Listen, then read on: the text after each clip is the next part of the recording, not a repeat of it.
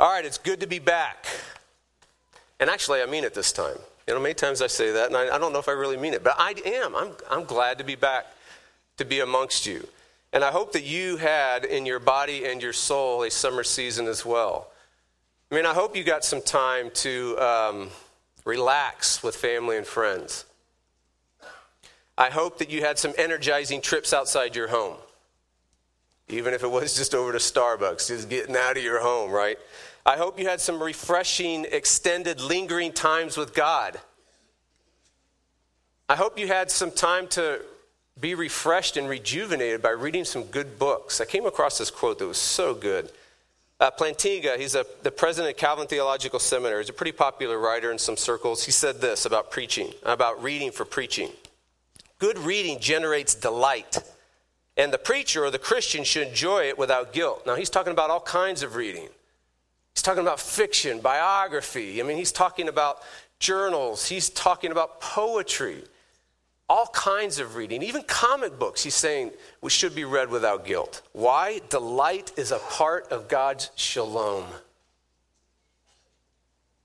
When you delight and participate in delight, he says, you go with God. You go with shalom. I hope you enjoyed some good food and some adult beverages too. Making new friends, uh, deepening old ones. Uh, we, um, I was introduced to a new adult beverage that's actually pretty famous in Waco. Y'all ever heard of Balcones? There you go. John knows it. Anyhow, this is the time, the summer is the time to do ordinary, normal, godly, heroic life. That's what it's about, right? I mean, we always, we're always looking for the big splash, and we're always looking for the big thing. When real life, heroic life, man, is getting up in the morning and doing your job, loving your wife and loving your kids, coming home, working hard, building relationships, building new friendships, drinking deeply from the gospel, being refreshed, renewed, changed, repenting when God shows you what you're really like asking for doors to open up because you just want to, you just have to. His story is your story, and you want everyone to be swept up in his story. And so you're not a hokey person, you're a Christian. And you talk to people about Jesus in real, authentic ways, like friends, right? And we get together and we do this weekly. We get together in small groups, large groups, because we need each other. Because this, this walking with God, this knowing God, is not an, an individual affair. It cannot be because the Trinity is a community and we're made in His image. So to know God is to be with each other. You have to.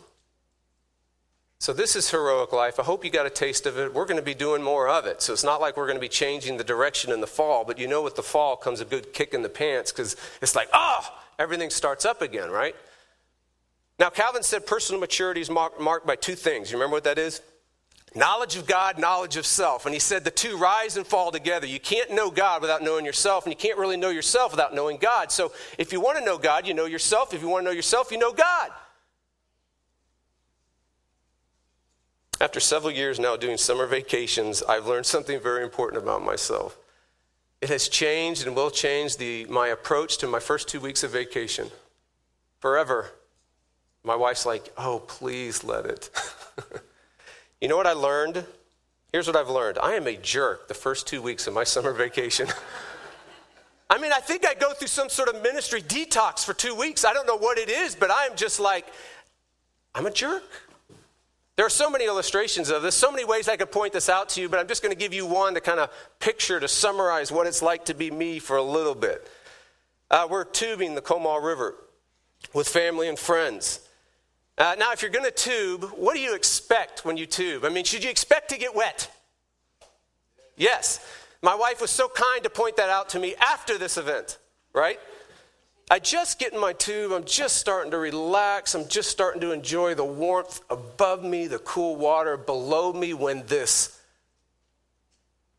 tubing specialist uh, jumps 10 feet off a platform from whatever tubing company he worked for because he was cool and he did a backflip. And he lands, I'm not kidding, almost in my tube. I mean, he lands two inches from me. And he completely soaks me. And for some strange reason, this is hilarious to everyone on the river, except me, right? And the only one that wasn't smiling was my son, who was next to me because he took one look at my face and he said, He's not done with his two weeks yet. I wanted to tell you, this is what I heard when that dude jumped in the water next to me. And those of you who are familiar will know what I'm talking about. If you don't know what I'm about to say, ask someone who does. This is what I heard It's time! Are you ready? Are you ready? Touch gloves and let's go. That's what I heard when this dude jumped next to me, right? All right, what are we going to do this fall?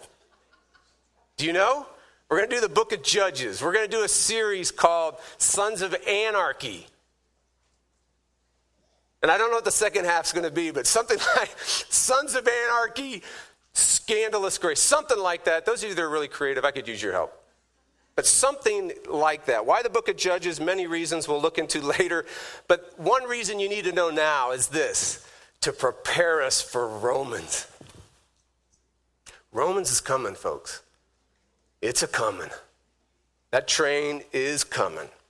And Romans 1 through 8 is Judges in an R rated movie. And that's what we'll be doing this fall. Okay?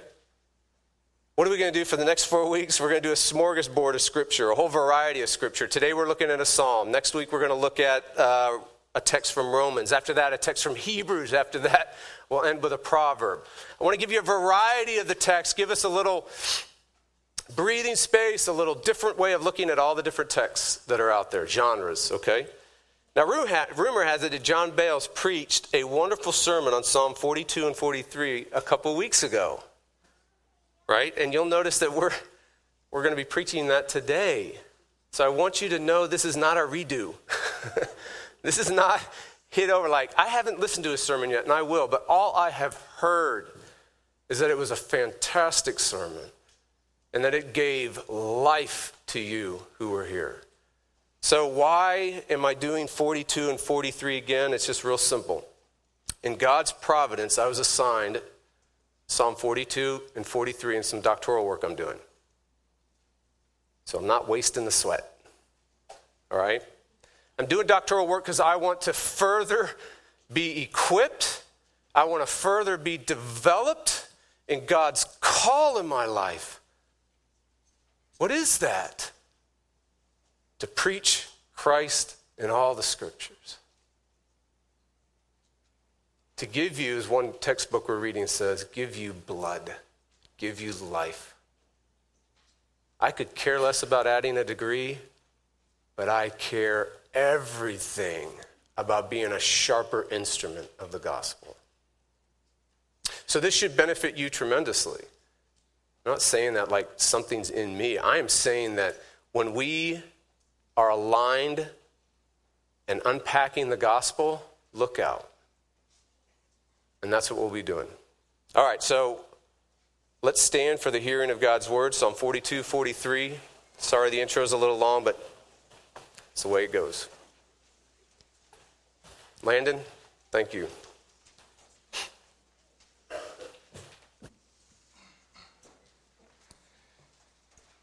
I'm going to be reading Psalm 42 and Psalm 43. Psalm 42. As a deer pants for flowing streams, so pants my soul for you, O God. My soul thirsts for God, for the living God. When shall I come down and appear before God? My tears have been my food day and night, while they say to me continually, Where is your God? These things I remember as I pour out my soul, how I would go with the throng and lead them in procession to the house of God, with glad shouts and song of praise, a multitude keeping festival.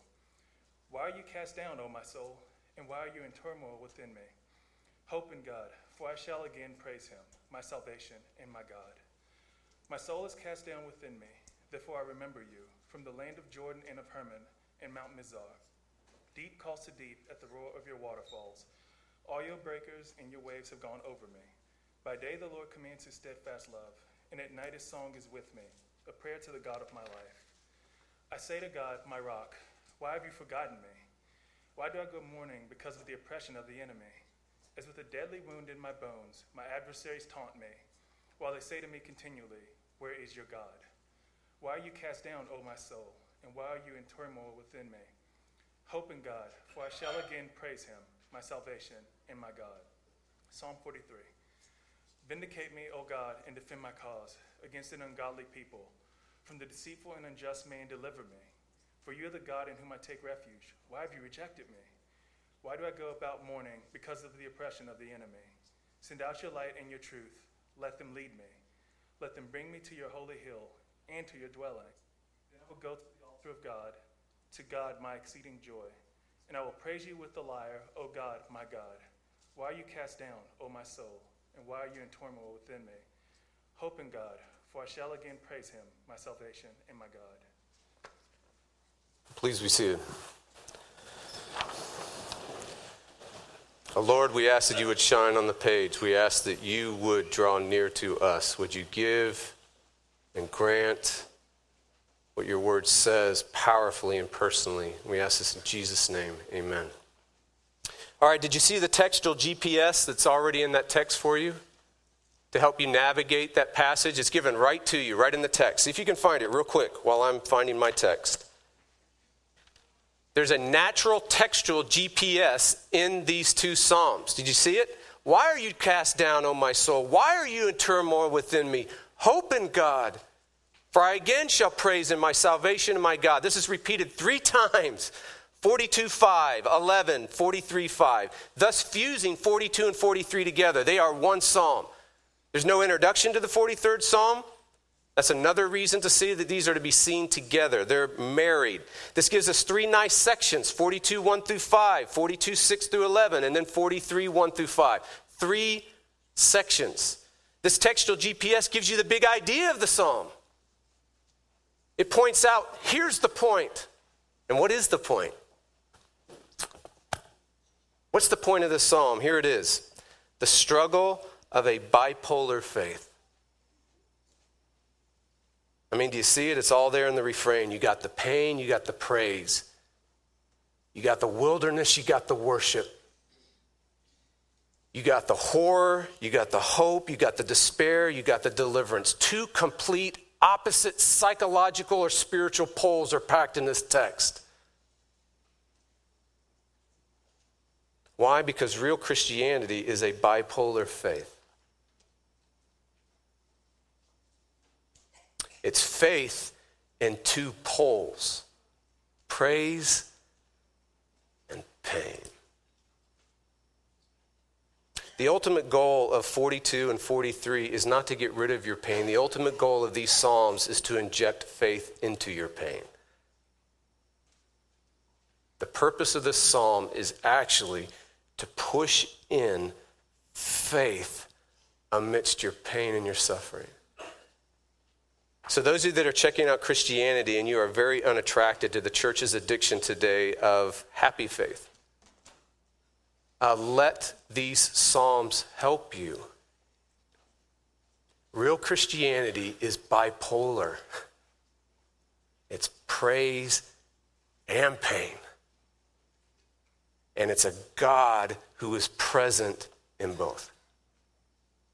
And then those of us that spend all our time, all our spiritual energy, all our emotional energy trying to manage this pain, trying to stop the bipolar struggle.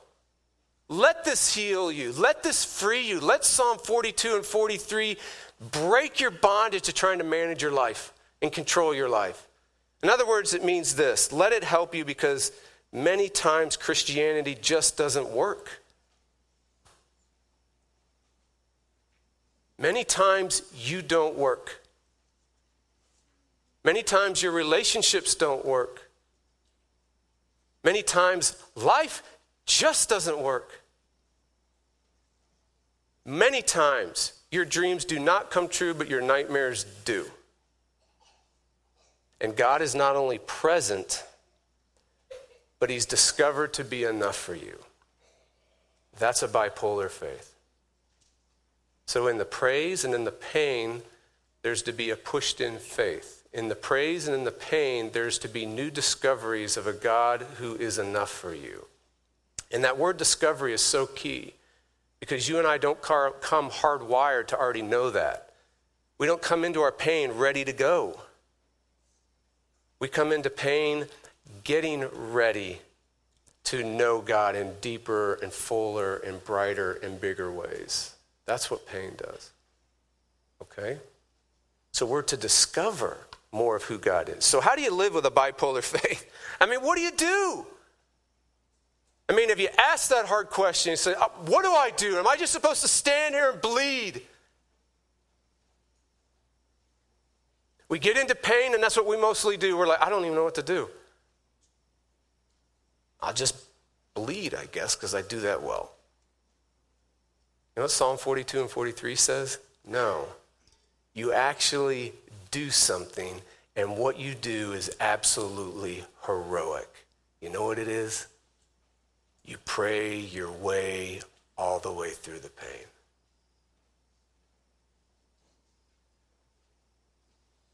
Here's what it looks like. I want you to see the first two sections 42, 1 through 5, and 42, 6 through 11. In other words, chapter 42 is two sections. Here, the psalmist is a poet of pain. He's an incredible poet of pain. He prays his pain. I want you, I mean, look at the first image. That's the very famous one. Everybody knows this image, but you know what's fascinating? If you look at how this is sung, it's usually sung in hymns and songs and spiritual songs. It's usually sung like it's happy.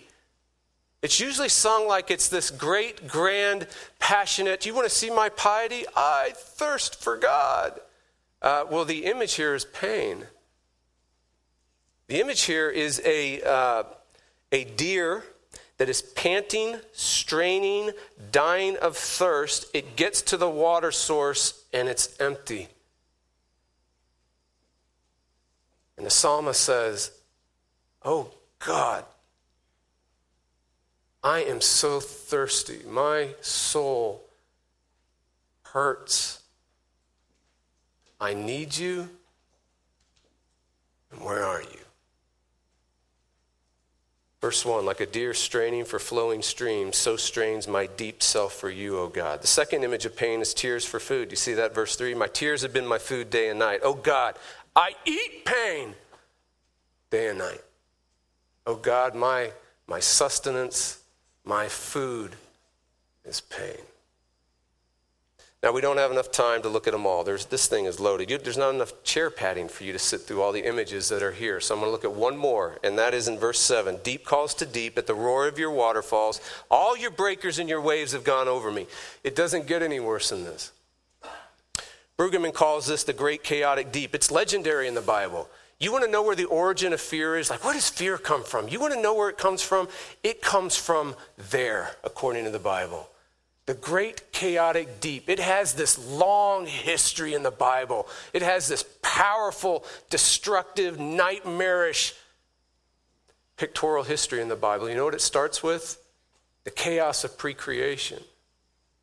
And then you know what it goes to? The great flood that wipes everything out. I mean, the flood, the decreative powers that God formed the world in at the flood, they come back. They decreate the world. And then it shows up as this piled up, parted Red Sea waters at the Exodus. And then throughout the Old Testament, it's called Sheol. It's, it's the localized place where the dead live. The great chaotic deep doesn't get any worse. And what we have here is the most destructive, decreative power in the Old Testament, is what's happening in verse 7 to describe it washing over me. He's pummeled by pain, wave after wave after wave. Um, I'm powerless before the pain. I'm helpless before its chaos. All these waters have gone over me. Praying your pain like this is a part of God's way of healing you me. If we get that, we start praying our way through the pain. professional counselors and psychiatrists and therapists and social workers. I mean, any pastor and ministry leader that's been in it for a while, anyone that works with other people on an interpersonal ministry, anyone that's been in pain will tell you this. There is healing in voicing your pain. When we are able to actually identify and voice the realities that are going on within our deep self, as the text says, that kind of prayer is theologically called a means of grace. What that means is, is that God actually uses this means of grace of praying your pain, especially when you're using the scripture like the Psalms to help you give voice to your pain, to help you see what your pain is, to give texture to it to define it, to delineate it, to give the details of it. This is what it is. You start finding your voice in it, and God actually connects with you. He connects you to Him in the midst of it. It's a means of grace. You start actually seeing, oh my word, He's addressing me. He's speaking to me. He does hear me and see me. You start reading the Psalms, you start realizing He has and He knows my pain better than I do. He's with me. And you get healing happens when that happens. So pray your way through the pain, all the way through the pain. What else does it look like? Look at the third section. This is now chapter 43, uh, 1 through 5. The psalmist is now not a poet of pain, he's a poet of petition. I mean, he prays for deliverance. Look at verse 1. Vindicate me, O God. Defend my cause against an ungodly people. So, some way, people, the abuse of people is mixed up into his pain. It's not all his pain because the first part of his pain is that he thirsts for God. The first part of his pain, he's like, Where are you, God? I need you, but you're not there. I feel deep in my soul your abandonment. Now he's saying, Vindicate me. You got a kind of a mixture of pain. You've got God not being present, not being real when he needs him most. You've got people that are kind of abusive that are mixed in there. He says, Defend my cause of an ungodly people from the deceitful and unjust man, deliver me. And I'm so glad verse 1 is here. Please hear what God is encouraging you to do. He is encouraging you to pray that God delivers you from your pain. The text is basically saying, Will you pray? Will you pray that God delivers you from abusive people? Yes, do it. The text is causing you pray, ask God to deliver you from your painful situations and life events and circumstances, from the brokenness of the world. Ask God to pray that you be delivered from physical ailing health. Ask God to deliver you uh, from a painful self, from the brokenness in your own life and the pain in your own life. Playing the martyr, which is usually what we tend to do when we get in these situations, and you kind of notice when it happens. I mean, you, you just start sitting in self pity, and it just starts happening. Uh, when you start feeling sorry for yourself, you go through that pole, and then you go into, well, I'm going to feel full of myself. I can take it. I don't care what people think of me. You know, what doesn't kill me makes me what? Stronger. Go, we go that mentality. Oh, I'm not going to let this bother me. It doesn't bother me. How are you holding up? Ah, it's easy. It doesn't bother me. It doesn't affect me. They can't hurt me. When we go to, you know, feeling sorry for ourselves or feeling full of ourselves, we think that that's strength, but it is the ultimate weakness. It will lead to personal breakdown. The waves will decreate you. It will happen. You and I do not have the spiritual resources to carry our own pain. We are not the burden bearer. Someone else is. And so, if we try to play God and carry our own burdens, that burden will wear you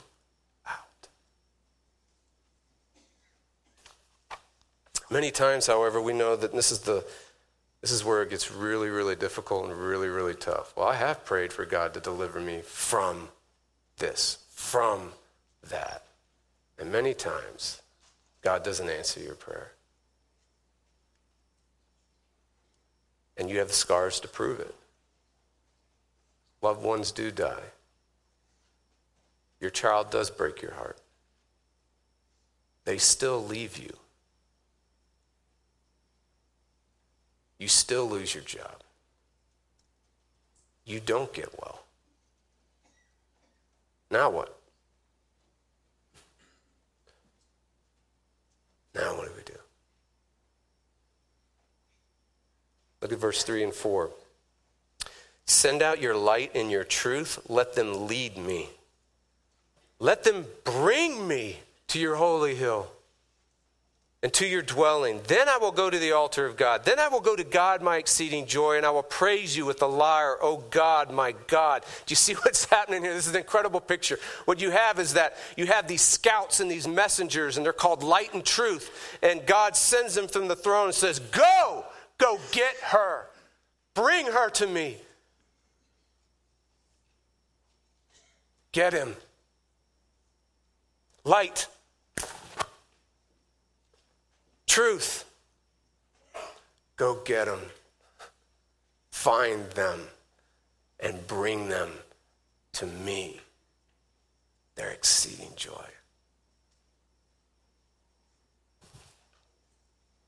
What do you do while you're praying that God would deliver you from your pain? And what do you do when God doesn't answer that prayer to deliver you from your pain? You know what you do?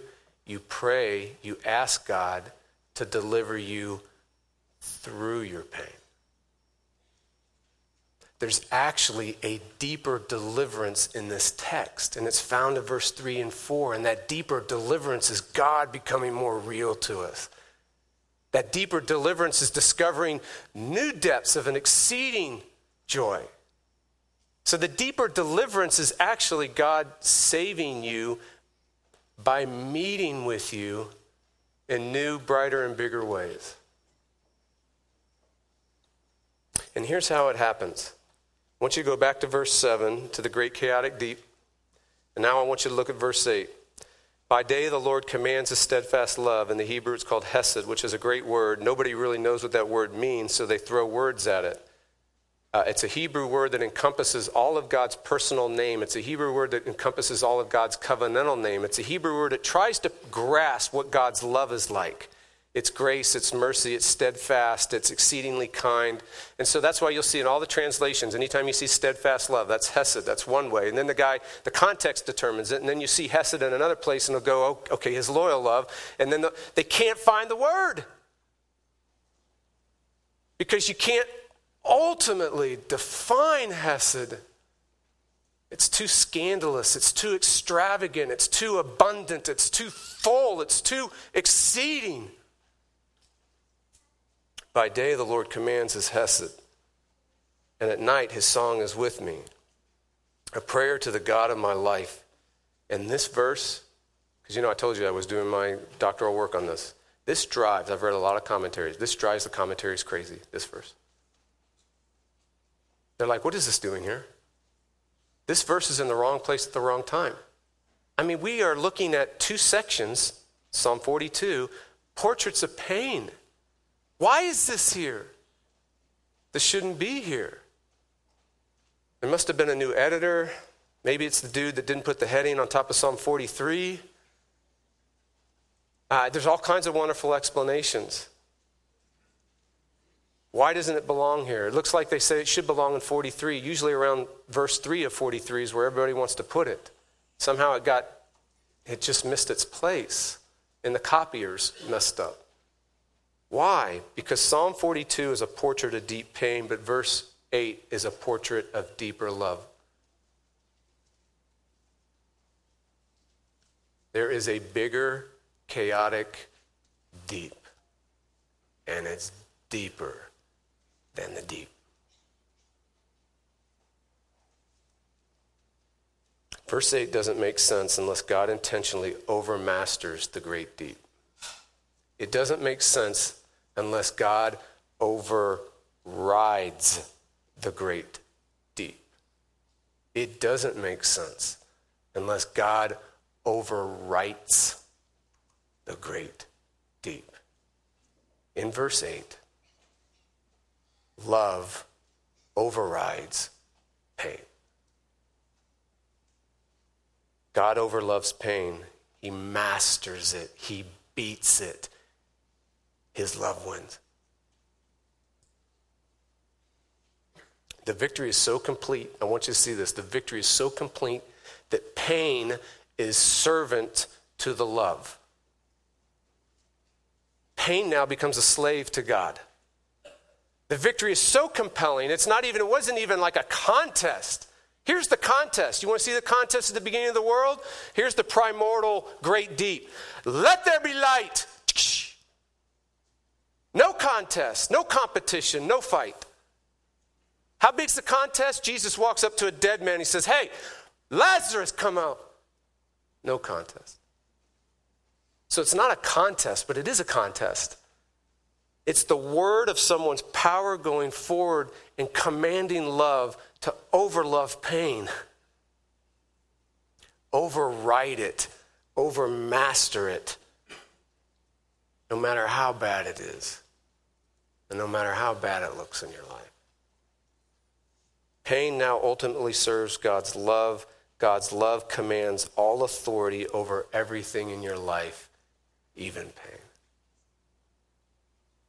So, what verse 8 is doing is actually preparing us for the cross, is it not? In the cross, we have the, the ultimate chaotic deep unleashed. At the cross, you have the deepest Balrog.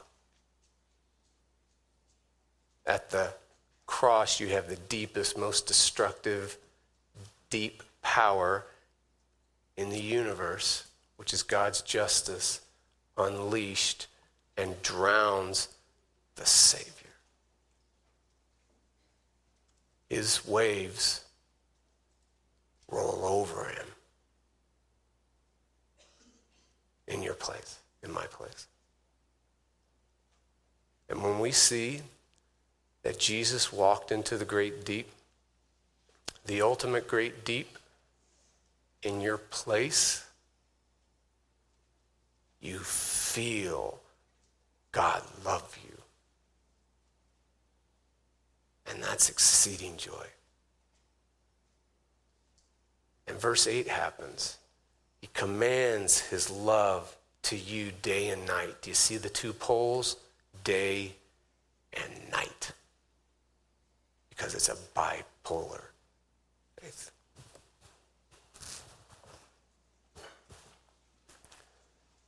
Oh, God, we thank you for your word. We thank you for the gospel. We thank you for the life, your life. It's not just a life that's there, it's not just a power that's there. It is the power of God, it is the life of God. Because it's what you have done, it's what you are doing, it's what you will do. So, Lord, we ask that even now you would unleash and release the wonderful realities and blessings uh, and fruits of your gospel as we take the Lord's Supper. We pray that your word would continue to till its manifold fruitfulness in our life. And we ask this in Jesus' name. Amen.